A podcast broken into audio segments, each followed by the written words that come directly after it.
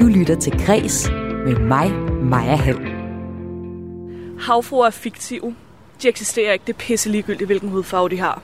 Ja, sådan er det ikke alle, der har det. I Disneys fortolkning af Den Lille Havfru Ariel har hun nu mørk hud, brunt hår og brune øjne. Og først i udsendelsen i dag taler jeg med to med minoritetsbaggrund om, hvor stor betydning det rent faktisk har for farvede børn at kunne spejle sig i populærkulturen.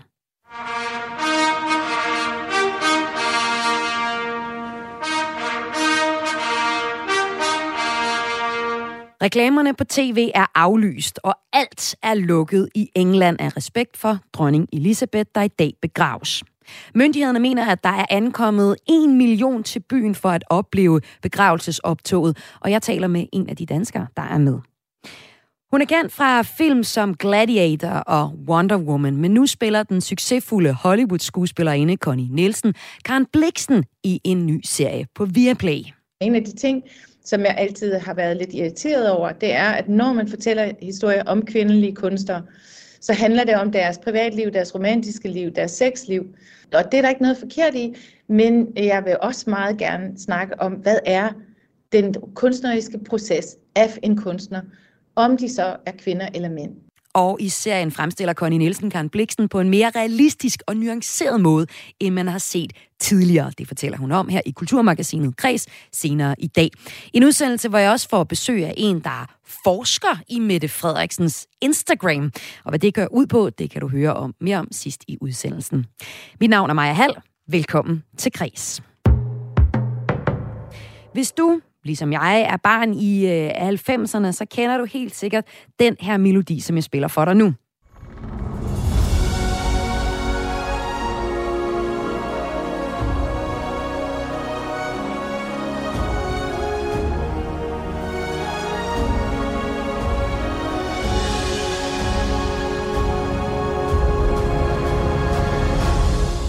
Det er traileren til Disneys kommende filmatisering af Den Lille Havfru. En trailer, der så dagens lys tidligere på måneden.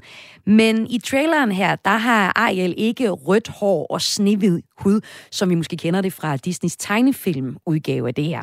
Hun spilles i stedet af den amerikanske skuespillerinde og sangerinde Halle Berry, der har mørk hud, brunt hår og brune øjne. Og det har vakt en del debat på de sociale medier og gør det fortsat. Og det vender vi tilbage til om lidt. Først skal jeg lige byde velkommen til mine to gæster nu. Prince Henry Kwesi Asare, sociologistuderende og debattør. Velkommen til dig. Tak. Og velkommen til dig, Mary Tesfay. Du er projektleder i C:ONTACT, som er en socialøkonomisk kulturinstitution. Du arbejder blandt andet med mangfoldighed og repræsentation i teaterbranchen. Velkommen til dig også. Tak skal du have. I to, I har begge etnisk minoritetsbaggrund. Og jeg kunne godt tænke mig at høre dig først, Mary. Hvilke tegnefilmkarakterer kunne du sådan spejle dig i, da du var barn? Jamen, det korte svar vil være ikke rigtig nogen. Og jeg har heller ikke været super meget ind til alle mulige sådan, tegneserier og så videre. Om jeg skal stå her som voksen og tænke tilbage og sige, at det var højst sandsynligt, fordi jeg ikke havde nogen, jeg kunne spejle mig i. Det er det højst sandsynligt, men ja. Og Prince, hvad betyder det så for dig, at Disney har castet en sort kvinde i rollen som Ariel nu? Det betyder for mig, at rigtig mange små sorte børn kan se sig selv repræsenteret som altså i eventyr i fantasiverdenen. Fordi når man er lille, så meget det, man bruger tid på at spejle sig i, er de her eventyr, som prinsesser, prinser, ridder, der hvor vi har helte og skurke. Og jeg kan huske, da jeg var barn, har der ikke været nogen at spejle med i direkte, men når der så var nogen, så spillede minoriteter ofte skurke. Man fik ikke lov til at være prinsen eller prinsesserne, eller være heltene. Så det der med også at se nogle karaktertræk, man havde, bliver associeret med noget negativt. Det er rart, at det nu bliver vendt til noget positivt, så de kan have håb og drømme omkring, at de også kan være nogen, der kan være altså, de gode i eventyrene, ikke også? Og de siger jo egentlig begge to, at det betyder faktisk noget for jer. Vi har her i udsendelsen været på gaden i Aarhus for at spørge folk om, hvordan de forholder sig til, at Ariel nu skal spilles af en farvet kvinde. Prøv at høre her, da Morten Nørrebo altså var på gaden her tidligere i dag. Kan du prøve at beskrive, hvordan en lille havfru ser ud til mig? En havfru, den har en hale-agtig noget på, og så noget langt bølget hår. Der kommer jo en film nu af, og Den Lille Havfru ser sådan her ud. Hvordan har du det med det? Det synes jeg er meget godt. Jeg har set nogle reaktioner online på nogen, der har genkendt sig selv i hende, og det er ret fint at se. Kan du beskrive en lille havfru for mig? Ja, dame med fiskeben, I guess. Jeg kan høre, at du næsten er ude efter noget hudfarve. Kan jeg næsten regne mig til. Og nu, jeg har det rigtig meget sådan. Havfruer er fiktive. De eksisterer ikke. Det er pisse ligegyldigt, hvilken hudfarve de har, må jeg sige. Kan I prøve at beskrive en lille havfru for mig? En hale. En kvinde, der sidder i en siddende stilling. Der kommer jo en ny film nu, og nu ser hun sådan her ud. Ja, det har jeg godt set noget om. Hvordan har I det med det? Jeg synes, at det er fedt, at man sådan har en med en anden hudfarve end hvid, som man måske har set, været vant til at se. Så jeg synes, det er fedt. Kan du beskrive, hvordan den lille havfru ser ud til mig? Jamen, den er jo relativ. Altså, bronzestatuetten i København, den har ikke nogen farve. Og jeg synes, det er lidt absurd med det der racistiske ting, med at nu er den brun og ikke hvid med rødt hår. Så whatever floats your boat, man. Ja, det skal være lige den farve, som man har lyst til. Det vil egentlig høre, de folk, vi har mødt på gaden her i forbindelse med snakken om den nye Ariel, er jo egentlig åbne over for, at den kan være, hvilken farve det skulle være, den lille havfru, og er også en lille smule ligeglad med det. Eller hvad hører I, når I hører den her vox pop Prince og Mary i begge to etnisk minoritetsbaggrund? Hvad tænker I om det, folk siger her? Ja, men jeg tænker umiddelbart, at det er et rigtig godt billede på, hvordan vi, når vi for eksempel går online på medierne, så er det rigtig meget det negative og dem, der larmer højst online, som vi giver opmærksomhed på. Og ofte så er det jo dem, som sidder sure over, at der nu er en sort havfru. Men når man kommer ud på gaden og spørger de fleste mennesker, eller mange, så vil der være rigtig mange, som synes, at det er ganske fint. Så der er også et billede af, hvad er der faktisk in real life ude på gaden, og hvad foregår der i medierne online. Ja, det er jo så også noget, der får lov til at rulle på de sociale medier. Men som du siger, så er det måske også, fordi folk også har et behov. Altså, man kan nemt finde fælles fodslag i at tage afstand fra de negative kommentarer egentlig. At man kan være fælles om at tage afstand? Ja, tage afstand for de negative... Altså nu hører vi de folk, min kollega havde talt med på gaden, de var jo ikke forarvet over Ariel, nu skifter etnicitet, men det har jo vagt debat. Altså måske kan man også blive lidt enige om, at ikke at blive forarvet over det i virkeligheden. Ja, men jeg tænker også, det er et spørgsmål om, hvor... hvem er det har forarvet? Altså dem der er blevet forarget over det er jo højst sandsynligt nogen, som sidder og føler et stort tab af både privilegier og mulighed for at kunne se sig selv spejlet, men jeg ved ikke, om det er, at vi alle sammen er blevet enige om, at vi ikke behøver at være forarget over det, fordi jeg tror, de fleste af os tænker, det var da dejligt, eller det er på tide, eller det spiller ikke den store rolle, fordi Ariel er fiktiv. Men ikke desto mindre, da Disney i 19 annoncerede, at der ville komme en filmatisering med Halle Berry i hovedrollen, der blev hashtagget Not My Ariel ifølge Politikken på det tidspunkt det mest benyttede hashtag i hele verden på de sociale medier Twitter. Og den samme reaktion kunne man også finde, da Disney tidligere på måneden udgav traileren til den kommende film her. Ifølge avisen Daily Mail var YouTube nødt til at fjerne dislike-knappen fra traileren, da den på kun et par dage havde rundet 1,5 millioner dislikes. Så der sidder jo også nogen steder i verden og disliker. Hvad siger det dig, Prince, at reaktionerne på traileren har været så voldsomme kontra de reaktioner, vi møder blandt danskerne en almindelig dag i Aarhus? Ja, først skal jeg lige sige, hun hedder Hailey Bailey. Okay. Det er det første. Og det, jeg lægger mærke til, når folk bliver forarvet eller disliker det her, det er nok folk, der er vant til, at den lille havfru lignede dem selv i hele deres opvækst. Men igen, havfruer er fiktive personer. De kan se ud, som vi har lyst til. Det er et eventyr. Og så tror jeg, at man skal tænke over, hvis man så har været vant til altid at være repræsenteret, og har følt en følelse af, at man hører til i verden, så prøv at tænke på alle dem, der ikke har haft det i deres opvækst, og hvor rart det er for dem nu, at kunne se sig selv spejlet i et eventyr, som vi alle sammen kender. Og så vil jeg også gerne sige, at havfruer, det kan godt være, at Ariel er den mest kendte havfru i Vesten, men på det afrikanske kontinent, der har man også haft havfruer i den vestafrikanske mytologi, som også har været mørke. Så det er ikke noget nyt, at havfruer også kan være mørke i huden. Det er bare nyt i Vesten. Det lyder mega spændende. Det har jeg aldrig hørt om før. Hvad er det for nogle mytologier? Det er bare vestafrikanske mytologier, hvor vi har en havfru. Jeg kan ikke huske hendes navn, men hun passer på de gravide og frugtighed. Og det er noget, som... Altså, hvis man er fra det kontinent, har man set havfruer med mørk hud før. Det er ikke... noget nyt eller et ramaskrig. Så det er bare her i Vesten, vi kan være vant til, at havfruer måske ser anderledes ud, fordi vi gengiver en historie, hvor det er kun Ariel, der kan være hvid og rødhåret, men Ariel kan jo have alle mulige hudfarver, alle mulige hårfarver, fordi hun er et fiktivt menneske. Det er et eventyr. Mm, det er jo så et eventyr skabt af H.C. Andersen i Danmark. Så i virkeligheden kunne det have været endnu federe, hvis man havde lavet en historie om den afrikanske Ariels pendant, synes du? Prince? Ikke nødvendigvis, fordi man kan sige, at der er jo også minoritetsbørn i Danmark, som har brug for at se sig spejlet. Og vi har haft rigtig mange år, hvor Ariel har lignet den H.C. Andersen har tegnet, så måske det er meget fint, at der er nogle andre, der nu får mulighed for at se sig selv spejlet. Og det tager noget væk fra Ariel, som hun har været før. Det findes jo stadig til dem, der har brug for det. Så det giver bare flere muligheder til, at flere unge kan se sig selv repræsenteret og føle, at når jeg kan også være en eventyrskarakter.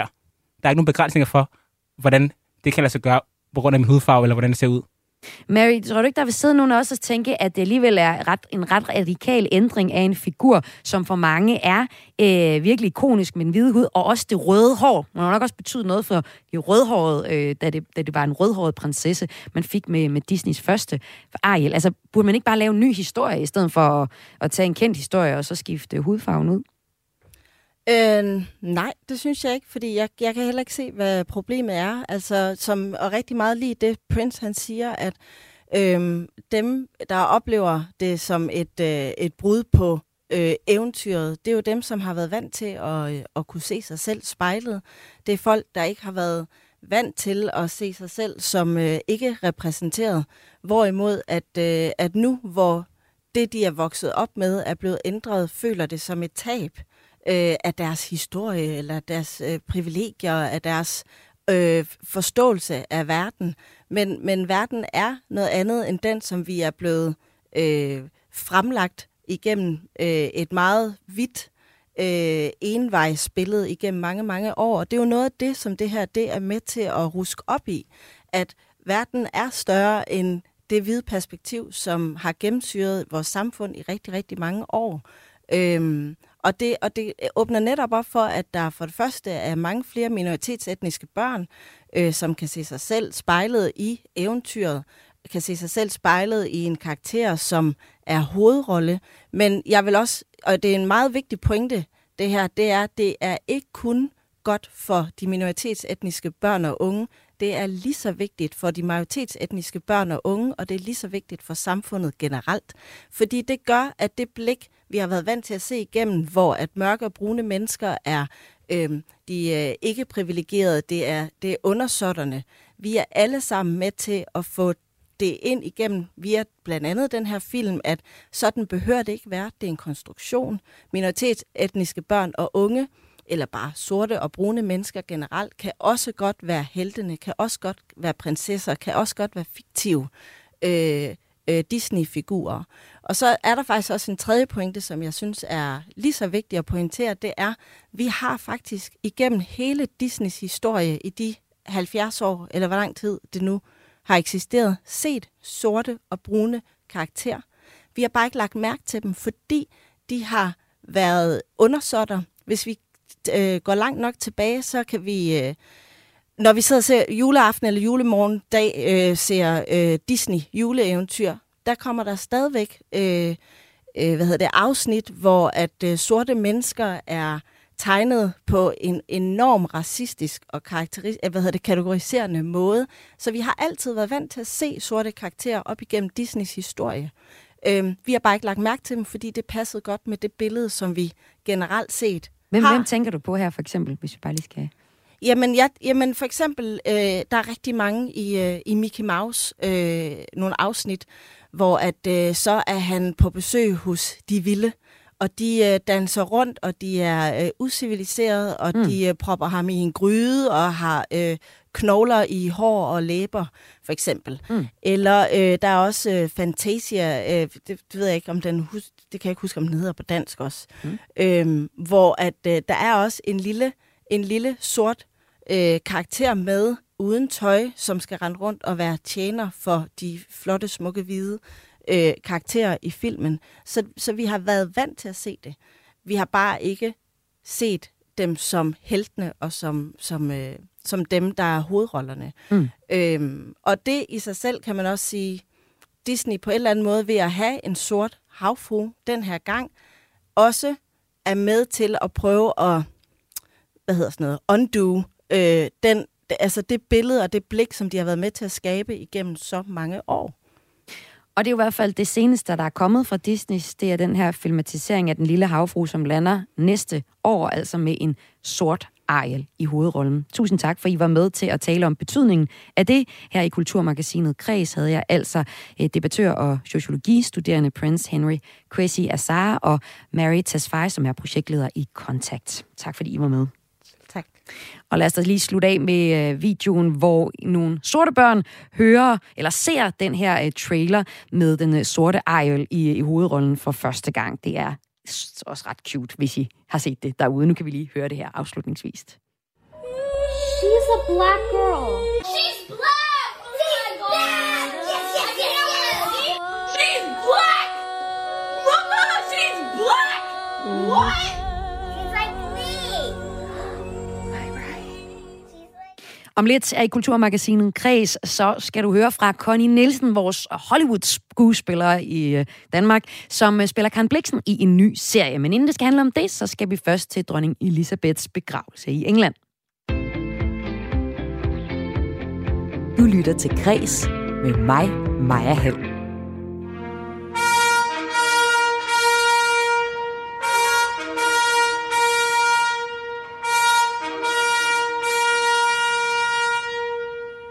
Og så blev der stille i 2 minutter i dag. Her er det et klip fra DR.dk med fanfaren The Last Post, der afsluttes i kirken Westminster Abbey efterfulgt af 2 minutter stillhed over hele landet her til statsbegravelsen af dronning Elizabeth for en times tid siden. Over 2.000 mennesker var til stede her i kirken, der iblandt statsoverhoveder og toppolitikere kendte, vores egen kongelige og kongelige fra hele verden. Og da Kirsten så tidligere i dag blev fragtet i et begravelsesoptog, så ville min næste gæst rigtig gerne have været med i Hyde Park, men det hele var lukket ned. Jeanette Lynge Nielsen, velkommen til. Tak for det. Vi skal lige om lidt høre, hvordan det har været at være med til hvad i London i dag. Men først så kunne jeg godt tænke mig at høre, hvordan ser London ud i dag for dig? London ser helt foranderligt ud. Altså, der er ingen biler på vejene, der er masser af folk på vejene, og så er der mange afspærringer. Så simpelthen, altså vejen er ikke kun lukket for bilerne, vejen er også lukket for folk. Så det er et helt andet London, end jeg nogensinde har oplevet før. Men der er også god snak i baggrunden, kan jeg høre. Hvis du kan gå en lille smule ud, så vi lidt bedre kan høre dig, vil det være dejligt, Jeanette. Og i mellemtiden, så kan jeg lige sætte lidt flere ord på dig. Du kommer fra Skjern, men er i England på ferie med din mand. Du og din mand, I er royalister, og det er jo tilfældigt, at I lige er i England lige nu. Men det er jeg enormt glad for. Altså, I er typerne, der har taget en tur rundt om Amalienborg i København med kaffe i kopperne, bare for at sige, at I har været til kaffe hos dronningen. Men så er der jo så dronning Elizabeth, Jeanette. Hvad er dit forhold til den engelske dronning? Jamen, altså for mig, jeg har lige så stort forhold til den engelske dronning, som jeg har til den danske dronning. Det begge kongehus har været vigtige for os, fordi vores historie er jo viklet ind i hinanden. Vi taler om Europas svigerfar, som jo er far til mange af de kongelige igennem tiden, og far og meget andet. Så på den måde er det enormt vigtigt. Der er ikke nogen af dem, der er mere vigtige end andre for os, men og så har den engelske kongehus jo en stor rolle for hele monarkiet grundlæggerne. Så ja, det er bare stort for os. Det er for stort for jer, og jeg er også glad for, at I så har muligheden for at være i byen, mens begravelsen altså finder sted.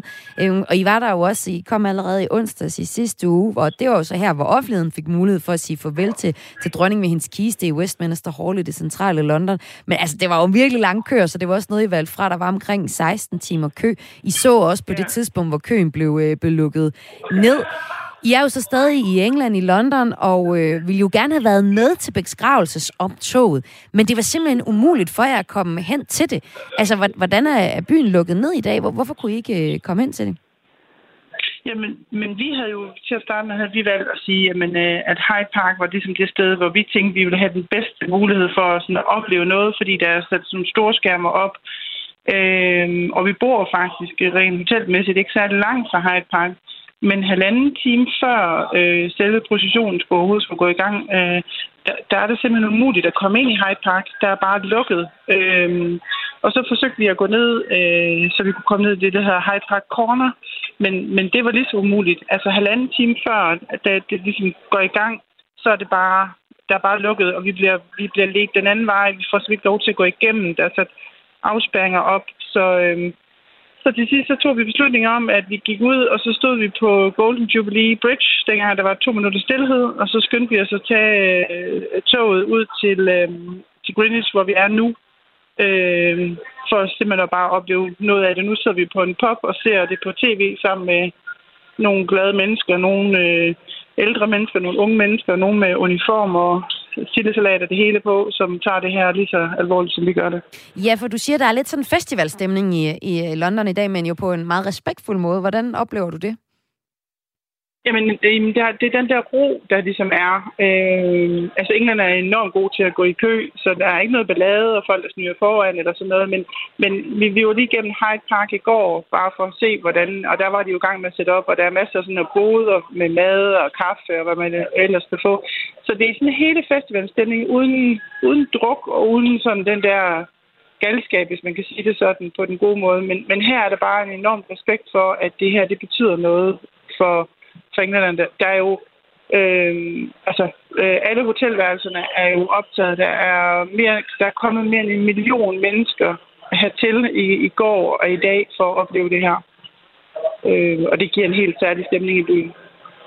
Og du er altså i byen nu, og tak fordi du var med her i Kulturmagasinet Kreds, Jeanette Lynge Nielsen, altså på en telefon fra England. Jeanette er altså med her i London i dagen, hvor det er dronning Elizabeth, der bliver begravet her efter 10 dages landesorg.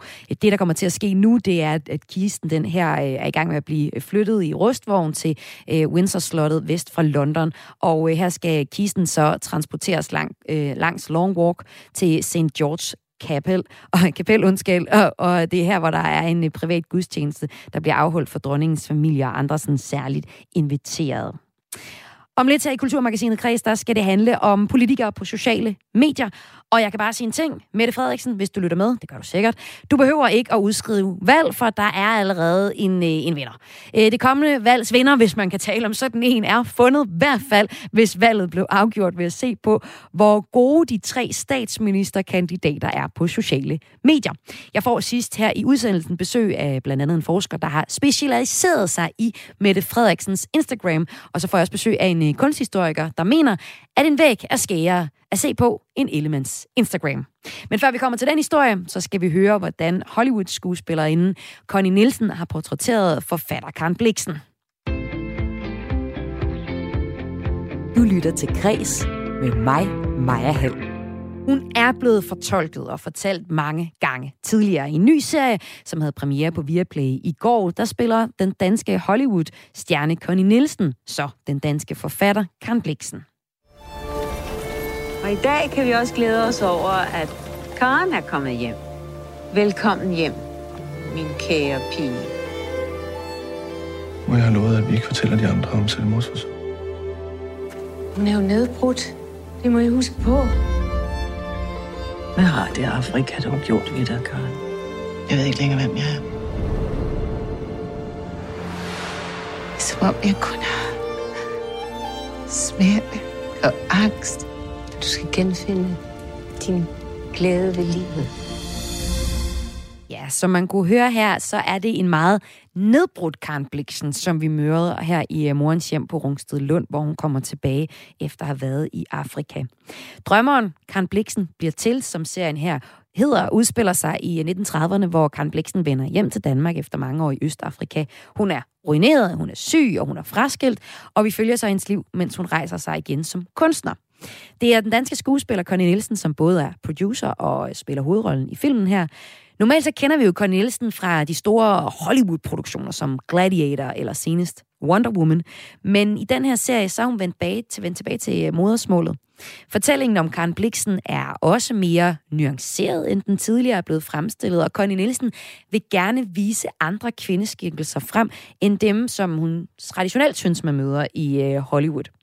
Min kollega Lene Grønborg Poulsen har talt med Connie Nielsen, som her fortæller om, hvordan ideen til serien opstod en dag, hvor hun netop havde afsluttet et pressemøde på DR-serien Liberty, der blev afviklet i Karen Blixens gamle hjem, altså Rungstedlund.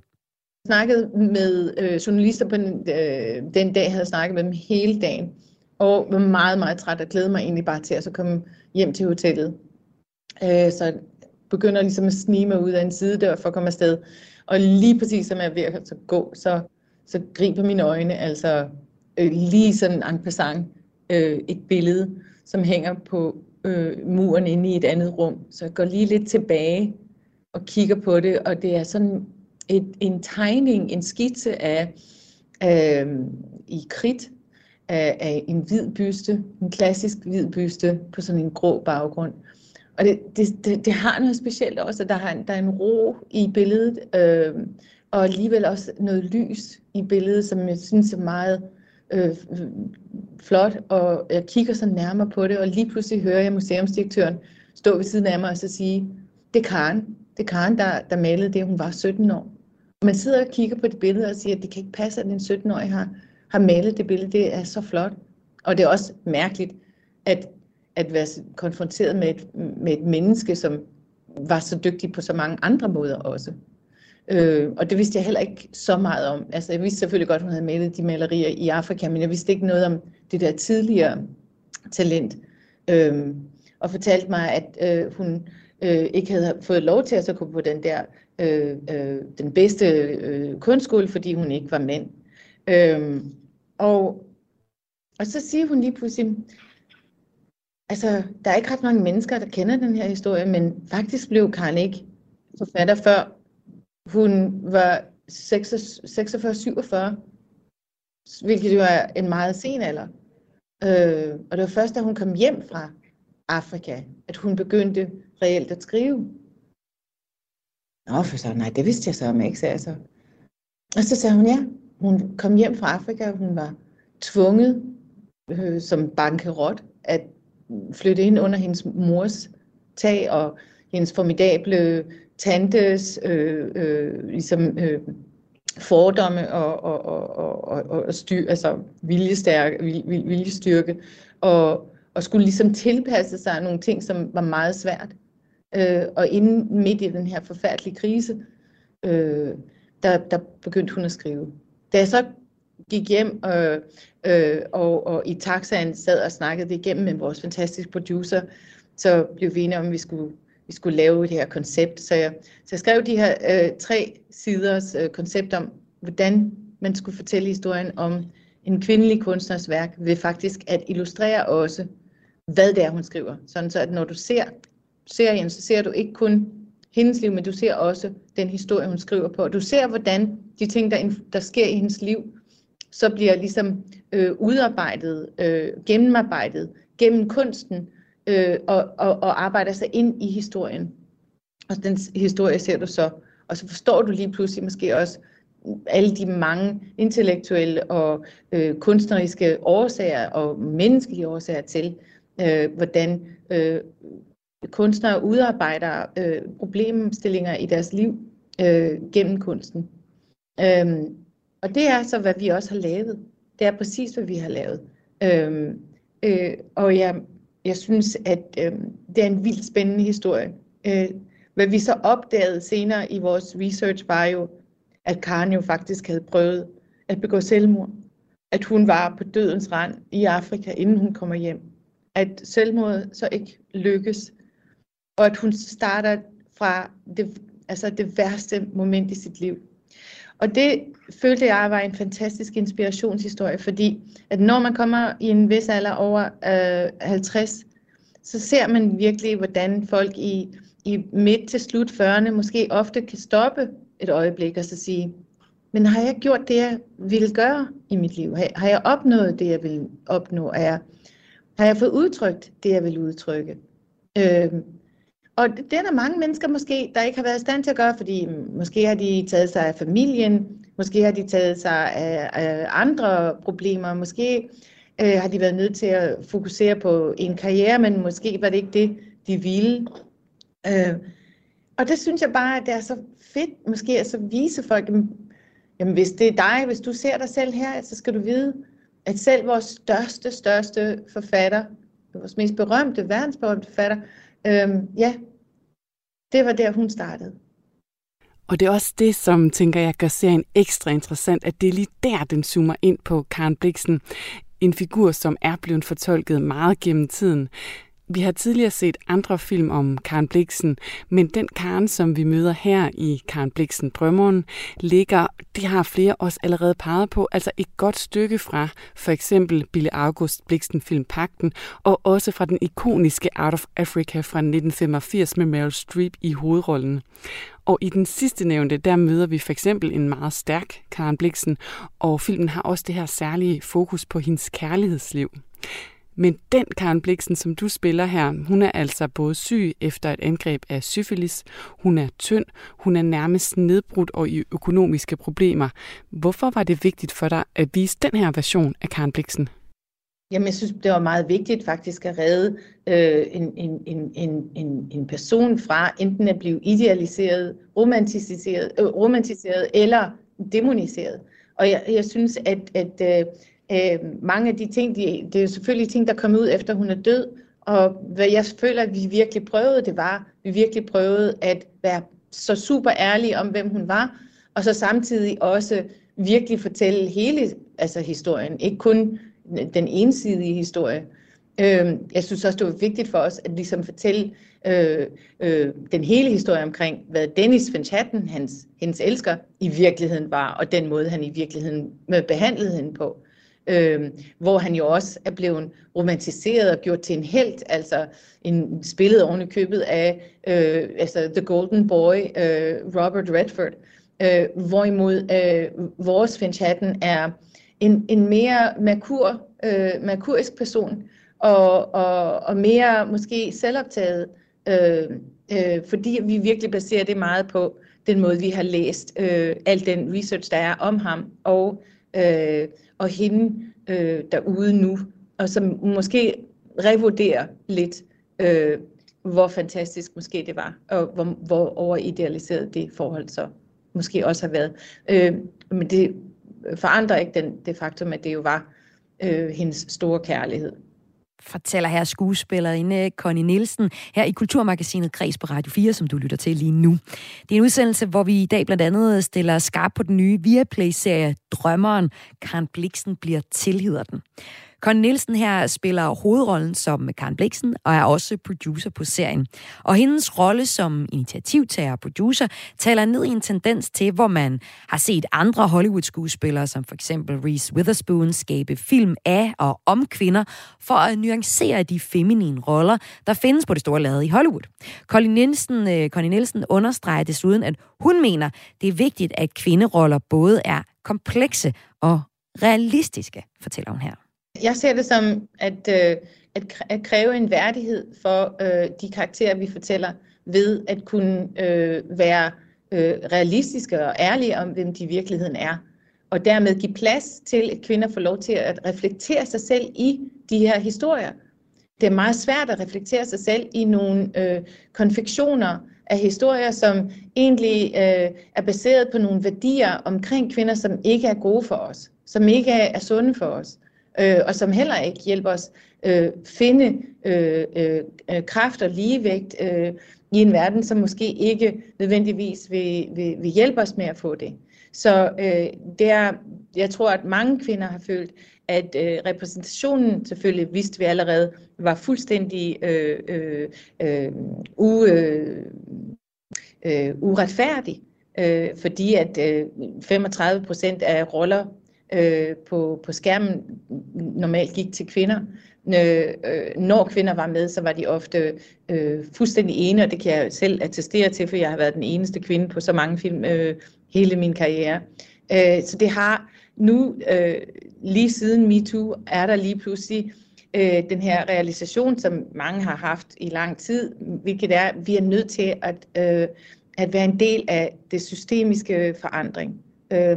Og det gør vi ved selv at udvikle og fortælle de her historier sådan, så de ikke er reflekteret gennem en anden linse, for eksempel den mandlige linse, men at den er reflekteret gennem en linse af vores reelle oplevelser. Og en af de ting, som jeg altid har været lidt irriteret over, det er, at når man fortæller historier om kvindelige kunstnere, så handler det om deres privatliv, deres romantiske liv, deres sexliv.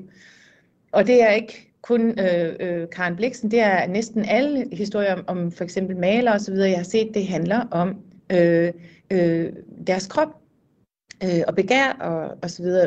Og det er der ikke noget forkert i, at vi også snakker om det, men jeg vil også meget gerne snakke om, hvad er den kunstneriske proces af en kunstner, om de så er kvinder eller mænd. Hvordan er den her kunstneriske proces, hvordan er den intellektuelle proces? Og lige netop ved at kræve, at vi fokuserer på kvinders intellektuelle og kreative processer, og at vi kræver ligeret omkring det, og respekt omkring det, på samme niveau, som vi giver mænd, det er, hvad det her handler om. Og netop den her kreative proces, du nævner, den står virkelig centralt her i serien Drømmeren, Karen Blixen bliver til. Titlen, den henviser blandt andet til Karen Blixens fortælling Drømmeren fra bogen 7 fantastiske fortællinger. Det var den, hun debuterede med tilbage i 1934 med stor succes, godt nok under det maskuline dæknavn Isak Dinesen. Og selve historien Drømmeren, den bliver sådan fint flettet ind i serien, hvor vi i glimt også springer tilbage og ind i Karen Blixens fiktion og sådan ligesom fornemmer, hvordan den bliver til. Hvad er det, du oplever, der er så særligt ved den her fortælling, at den skulle være en stor del af serien? Vores forfatter Gry, Dunja Gry, havde en fantastisk idé, at vi skulle vælge Drømmeren som den historie, som skulle illustrere lige præcis den proces, som jeg ville have i mit koncept, skulle vise, hvordan tænkte Karen, hvordan brugte hun sit liv til at fortælle de her historier, hvad var det for nogle problemstillinger og samfundsdebatter, men også ikke eksisterende debatter om problemer, som hun var interesseret i at diskutere. Og der kommer Drømmeren så frem og er fantastisk, fordi det er en historie om 4 kvinder. Olala, en prostitueret kvinde i Rom, og derfor som er arketypen af kroppen. Pellegrina, som er sangerinde, operasangeren i Milano, som taber sin stemme i en ildebrand. Så er der Odosalba, som er en meget religiøs, spirituel person, som er meget pur og derfor står for det spirituelle menneske, det er en spirituelle kvinde, sjælen. Og så er der til sidst den revolutionære kvinde, som derfor står for det intellektuelle, for ideen. Så du har de her 4 arketyper af hvordan vi lever. Der er kroppen, der er sjælen, der er intellektet, og så er der det kreative, det kunstneriske. Men hvad Karen så også viser i den her bog, er, at alle 4 kvinder, som jo selvfølgelig faktisk er den samme kvinde, eller muligvis er den samme kvinde, som er eftertragtet og eftersøgt af de her mænd, som er forelskede i den her kvinde, der viser hun, at det stiller hende over for det valg, at de lige pludselig skal eksistere inde i kun én kvinde.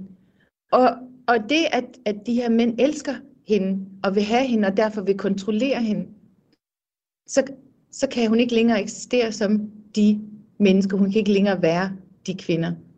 Og jeg synes, det var en fantastisk måde at vise, hvor svært det er for kvinder at få lov at på et fuldstændigt billede, altså det er jo en total metafor på metafor på metafor, som er den måde, som Karen skriver på. Historier inde i historier,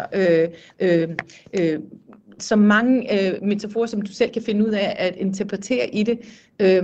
Og det er derfor, det stadigvæk er så rig en fortælling at læse i dag, når du så sidder og så tænker over den bagefter. Og det, at hun siger, jamen, den måde, vi lever på, og den måde, som mænd behandler os på, det gør, at vi er nødt til at spalte de her sider af os selv. Vi bliver set som enten krop, eller idé, eller spirituel eller det hele, men at være det hele er en umulighed. Og det synes jeg er meget smukt, fordi du ser den måde, hvor vi fortæller den historie på samme tid, som Karen kæmper for at få lov at være lige præcis den kvinde.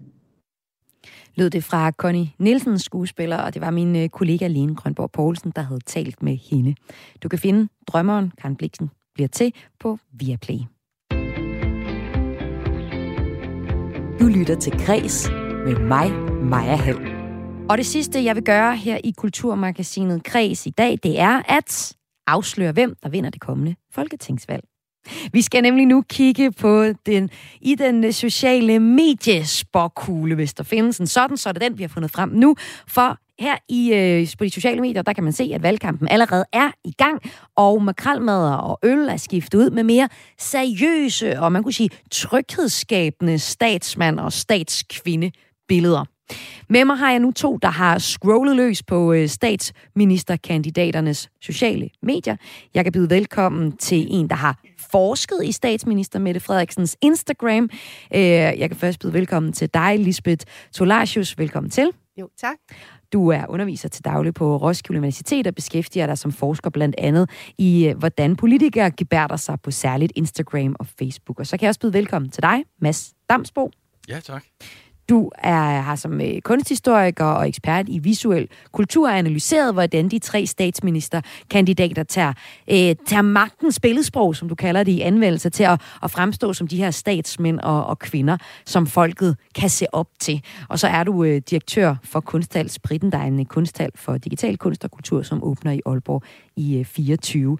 Og prøv lige at starte med at forklare os, hvad er det helt konkret, du ser for et skifte, der er på de tre statsministerkandidaters sociale medier, Mads?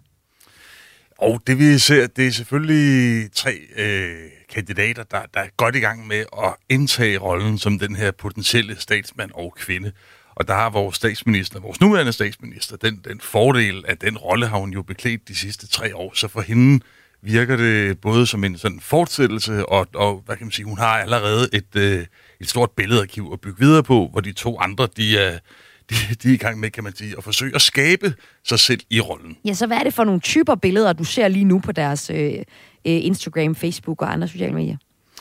Det er de her meget sådan forsøg på klassiske billeder af sådan den klassiske statsmand. Og det er det der sådan lidt, vi kender det fra sådan Emmanuel Macron i Frankrig, det der meget kongeblå, sådan fast i blikket, blikket rettet lidt mod uendeligt, og så sådan i lidt, helst i lidt officielle situationer. Og det er jo altså det, som vores kunsthistorikere her ser. Ser du det samme, Lisbeth Thorlacius? Ja, altså det er helt klart, at de også optræder på årsmøder, og altså, men det ville de jo nok have gjort under alle omstændigheder. Altså egentlig synes jeg, at altså, det er rigtigt, der er de her portrætter, specielt på Pape og Ellemanns sider, sådan mere formelle portrætter måske, end der lige har været ellers. Men ellers synes jeg egentlig, at det stort set altså, sådan harmonerer med, hvad de ellers lægger ud. Bortset fra, at der ikke er så meget fra privatlivet, som der måske ellers har været. De er lidt mere officielle nu af det, du ser også. Ja, altså det er mere den professionelle politiker, der bliver skildret ude blandt borgere og netop til møder. Og så også videoer, der ligesom, hvor de kan deklarere deres værdier, og hvor de står i forhold til forskellige issues. Og Lisbeth, du har så fulgt rigtig godt med i længere tid, og særligt har du zoomet ind på Mette Frederiksens Instagram. Og jeg sagde jo indledningsvis, at vi skal sige, hvem der ville vinde valget, hvis det stod til dem, der var bedst på sociale medier. Og vil du afsløre det for os, Lisbeth? Altså, lige nu, som det ser ud med de tre i hvert fald, der vil jeg mene, at Mette Frederiksen har overhalet de andre med flere kilometer. Altså, hun har også lagt langt flere billeder ud, eller rettere, Pape har sådan set lagt en del billeder ud, men han har ikke så mange følgere. Og Ellemann har heller ikke særlig mange følgere. Ja, hvis vi nu kigger på Facebook for eksempel, så Mette Frederiksen har 383.000 følgere, og Søren Pape Poulsen har 91.000 følgere, og Jakob Ellemann Jensen har 49.000 følgere, og det følger nogenlunde det samme billede på Instagram.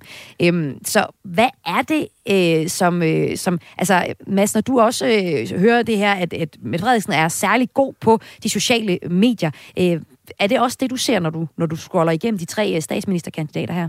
Ja, det er det helt stensikkert. En tanke, der melder sig, det er, at jeg tror ikke, Mette Frederiksen er alene om at skabe den der personlige fortælling. Nej, det er hun nok ikke. Der er nok nogen til at hjælpe. Ja, og det er måske sådan en trods alt en indledende sådan betragtning. Det er det der med, at den profil, eller den sådan personfremstilling, der forekommer sådan naturlig og selvfølgelig og sådan tilfældig, den må vi nok forestille os i høj grad både er ret kurateret og i virkeligheden også ret planlagt, tror jeg. Ja, så man kan jo også sige, er det så overraskende, at det er statsminister Mette Frederiksen, som er bedst på sociale medier lige nu? Hvis vi nu ser på, hvem der ellers har rigtig mange følgere, så er det jo også de tidligere statsministre, som Helle Thorning-Schmidt og Lars Løkke, der ligger i toppen her. Så det er vel ikke så overraskende, Lisbeth Thorlacius? Nej, det er det ikke, og det er helt klart, jeg er helt enig med Mads i, at det er jo selvfølgelig, det er jo helt stringent markedsføring. Hun har jo et dygtigt team bag sig. Så det er jo self-branding, der foregår, og det er meget gennemtænkt og gennemført. Så det er nærmest mere overraskende, at de to andre ikke har flere følgere, eller hvad? Ja, altså det kan man sige, fordi Mette Frederiksen har jo faktisk ikke været på Instagram særlig længe. Hun var jo meget sen til at komme på Instagram. Hun kom jo først på efter hun var blevet statsminister, altså den 13. september 19, og har været så siden, og har bygget et kolossal følgerskare op og lagt ufattelig mange posts op på den egentlig korte tid. Og du kender de post, for du forsker jo. Lige nu har du en forskningsartikel, der er ved at blive peer-reviewed, hvor du har gået ned og kigget på, hvad er det, Mette Frederiksen gør så godt på de sociale medier. Hun er jo ellers blevet drillet en del af, og vil være meget folkelig med de her makrelmadder og håndboldklip og sådan. Ja. Men det fungerer. Ja, altså det er jo det, hendes følgere gerne vil se. Og man kan jo også se, altså det følgerne for alvor gerne vil se, det er jo hendes privatliv. Altså det er jo sådan set kun 20% af de opslag, hun lægger ud på Instagram, der er hendes privatliv og personlige interesser. Men det er dem, der får langt de fleste likes. Og højdespringerne, alle de her billeder, hun har lagt ud, som fik 140.000 likes, hvilket er helt enormt mange. Det var et bryllupsbillede sammen med Bo. Det er det, følgerne interesserer sig for. Altså det er, man skal være klar over, at Instagram er jo ikke det samme platform som Facebook. Instagram egner sig til altså det her, man kan sige online modebladsjournalistik, som flere journalister jo har kritiseret, men det er ikke desto mindre sådan, det er. Og Mette Frederiksen er jo en celebrity, og derfor har hun nogle loyale følgere, som virkelig interesserer sig for hendes privatliv. Og sladder, som man ellers kunne få i modebladene, eller i damebladene, undskyld. Og det kan de så få på Instagram. Og det er også det, mediet oprindeligt er tænkt til. Og det er netop at tage billeder on the go, af hverdagsbilleder. Og hvorimod Facebook egner sig jo langt mere til længere tekster og debattere, diskutere politiske agendaer, hvor Instagram skal bruges, hvis man skal følge, hvad den er tænkt til, som det, hun gør. Og det er at lægge billeder af sin mand og vise altså sit kærlige forhold til sin søn og sin mand, og hun bærer boller til sin søn til hans fødselsdag, og hun viser lidt om, hvad hun skal have at spise, og hun pudser vinduer. Det var der jo, det delte jo befolkningen, men altså hendes trofaste følger blev meget inspireret af det, og fik også lyst til at pudse vinduer. Altså, så det er jo, altså, hun, og det er jo dem, det handler om. Det er dem, der følger hende. Så dit argument er jo simpelthen, at Mette Frederiksen også sådan på verdensplan er virkelig dygtig som en leder, en statsminister, til at være på de sociale medier. Og det er det, vi taler om her i Kulturmagasinet Kreds. Altså om at være politiker på de sociale medier, og at du jo som Mads, for det er jo dig, der kontakter os og siger, ved du hvad, jeg kan se, der er gået fuldstændig valgkamp i den. Lad os tage Søren Pape Poulsens seneste billede som eksempel. Her sammenligner du ham med en meget gammel figur i den positur, han har på det billede. Prøv lige at udlægge den sammenligning for os, Mads. Ja, det er jo helt rigtigt. Jeg får lyst til at først at sige, at det som Lisbeth jo, eller forlængelse af det Lisbeth siger, der er noget af det, der jo virkelig gør sig gældende ved sociale medier, og som er meget tankevækkende og måske en lille smule bekymrende, det er også det der med, i hvor høj grad vi spejler os i et næsten fiktivt univers, der ser virkeligt ud. Og det vil jeg gerne komme tilbage til om lidt. Men det er rigtigt, altså Søren Pape Poulsen har jo, det var i hvert fald indtil her forleden, hvor den stakkels mand, hvor der jo skete store forandringer i hans... han vælger at gå fra sin mand, efter der har været en mediestorm, der har faktatjekket nogle af de ting, der er blevet sagt om Søren Pape Poulsens mand, som så har vist sig ikke at være rigtig. Men lad os lige tage billedet af Søren Pape Poulsen på Instagram før og efter det. Hvad så du der før? Lige præcis. Der er nemlig pointen af, at der er et før og et efter. Og før, kan man sige, i ugerne op til den der omkring 9. 10. 11. september, der er han jo den der sådan glade Søren, som vi kender ham nu med et lidt fastere sådan blik, sådan et lidt mørkere jakkesæt, sådan blikket lidt indstillet på uendeligt. Og det er helt klart, at her er en mand, der rider på bølgen og er klar til at køre sig selv i stilling som den her statsmand, de andre kan spejle sig i. Og så går det bare galt, altså. Og hvordan ændrer billedet sig så af ham, når du ser på hans sociale medier? Det ændrer sig simpelthen. Altså han det billede, for mig er skillelinjen der den 9. september. Man kan simpelthen se, at det er en pressemand, der tager en selfie af sig selv og forklarer, jamen, der er kommet urigtige oplysninger frem, og så videre, så videre, sådan et kort tekst. Men ansigtet er helt fortrukken, og det ser helt forkert ud. Og lige om lidt, så skal vi også høre dig, Lisbeth Thorlacius, fortælle os, hvor stor potentiale der er for en, som Søren Pape Poulsen og også Jakob Ellemann Jensen, for at vinde noget likeability gennem de sociale medier, for der er langt fra de to op til Mette Frederiksen, som du plæderer for, er rigtig god på de sociale medier. Men jeg skal også lige høre dig... Mads Damsbo, du har sagt til mig, at du synes, at en væg er sjovere at se på end Jakob Ellemann Jensens Instagram, tror jeg det var helt konkret. Hvad er det for nogle billeder, du ser, der er ham der? Jamen, det er jo rigtigt, og det, der er så unødigt ved vores selvfremstilling på sociale medier, også i forlængelse af det, Lisbeth siger, at vi det er det hele menneske, folk er interesseret i, der hvis vi i virkeligheden er en lille smule grå, så er det ret aflæseligt på sociale medier. Og Jakob Ellemann Jensen, som helt sikkert er en både tiltalende og sympatisk og dygtig mand, har bare ikke ret meget farve, heller ikke på sociale medier. Der skal han ansætte en til at hjælpe måske. Ja, eller så er han bare ikke den frontfigur, som man forventer, at en statsleder skal være. Men Lisbeth Thorlacius, hvad er potentialet, hvis vi nu tager de to, der har færre følgere, Søren Pape Poulsen og Jakob Ellemann Jensen? Altså, hvis de nu skruede meget på de sociale medier, hvor stor betydning vil du, som en, der arbejder med det her, altså politikere på sociale medier, sige, det kan have betydning for det folketingsvalg, der jo altså kommer her i den nærmeste fremtid, sandsynligvis? Ja, altså det kan jeg så være mere skeptisk overfor, for jeg er ikke sikker på, at det giver betydeligt mange flere vælgere at gøre sig godt på især Instagram. Det er mere at vedligeholde altså relationen til de følgere man og vælgere man i forvejen har. Men der er ingen tvivl om, at hvis man også kan vise sider af sig selv. Altså for eksempel, nu lavede jeg også en analyse af Lars Løkkes Instagram-profil under valgkampen, og hvor han jo fremstod altså utrolig hyggelig og varm og humoristisk og sådan farmandsagtig. Man fik virkelig et indtryk af hans personlighed. Det samme har jo gjort sig gældende på Mette Frederiksens Instagram-profil. Altså langt de fleste billeder, jeg har talt dem op, der smiler hun. Og er varm og empatisk, og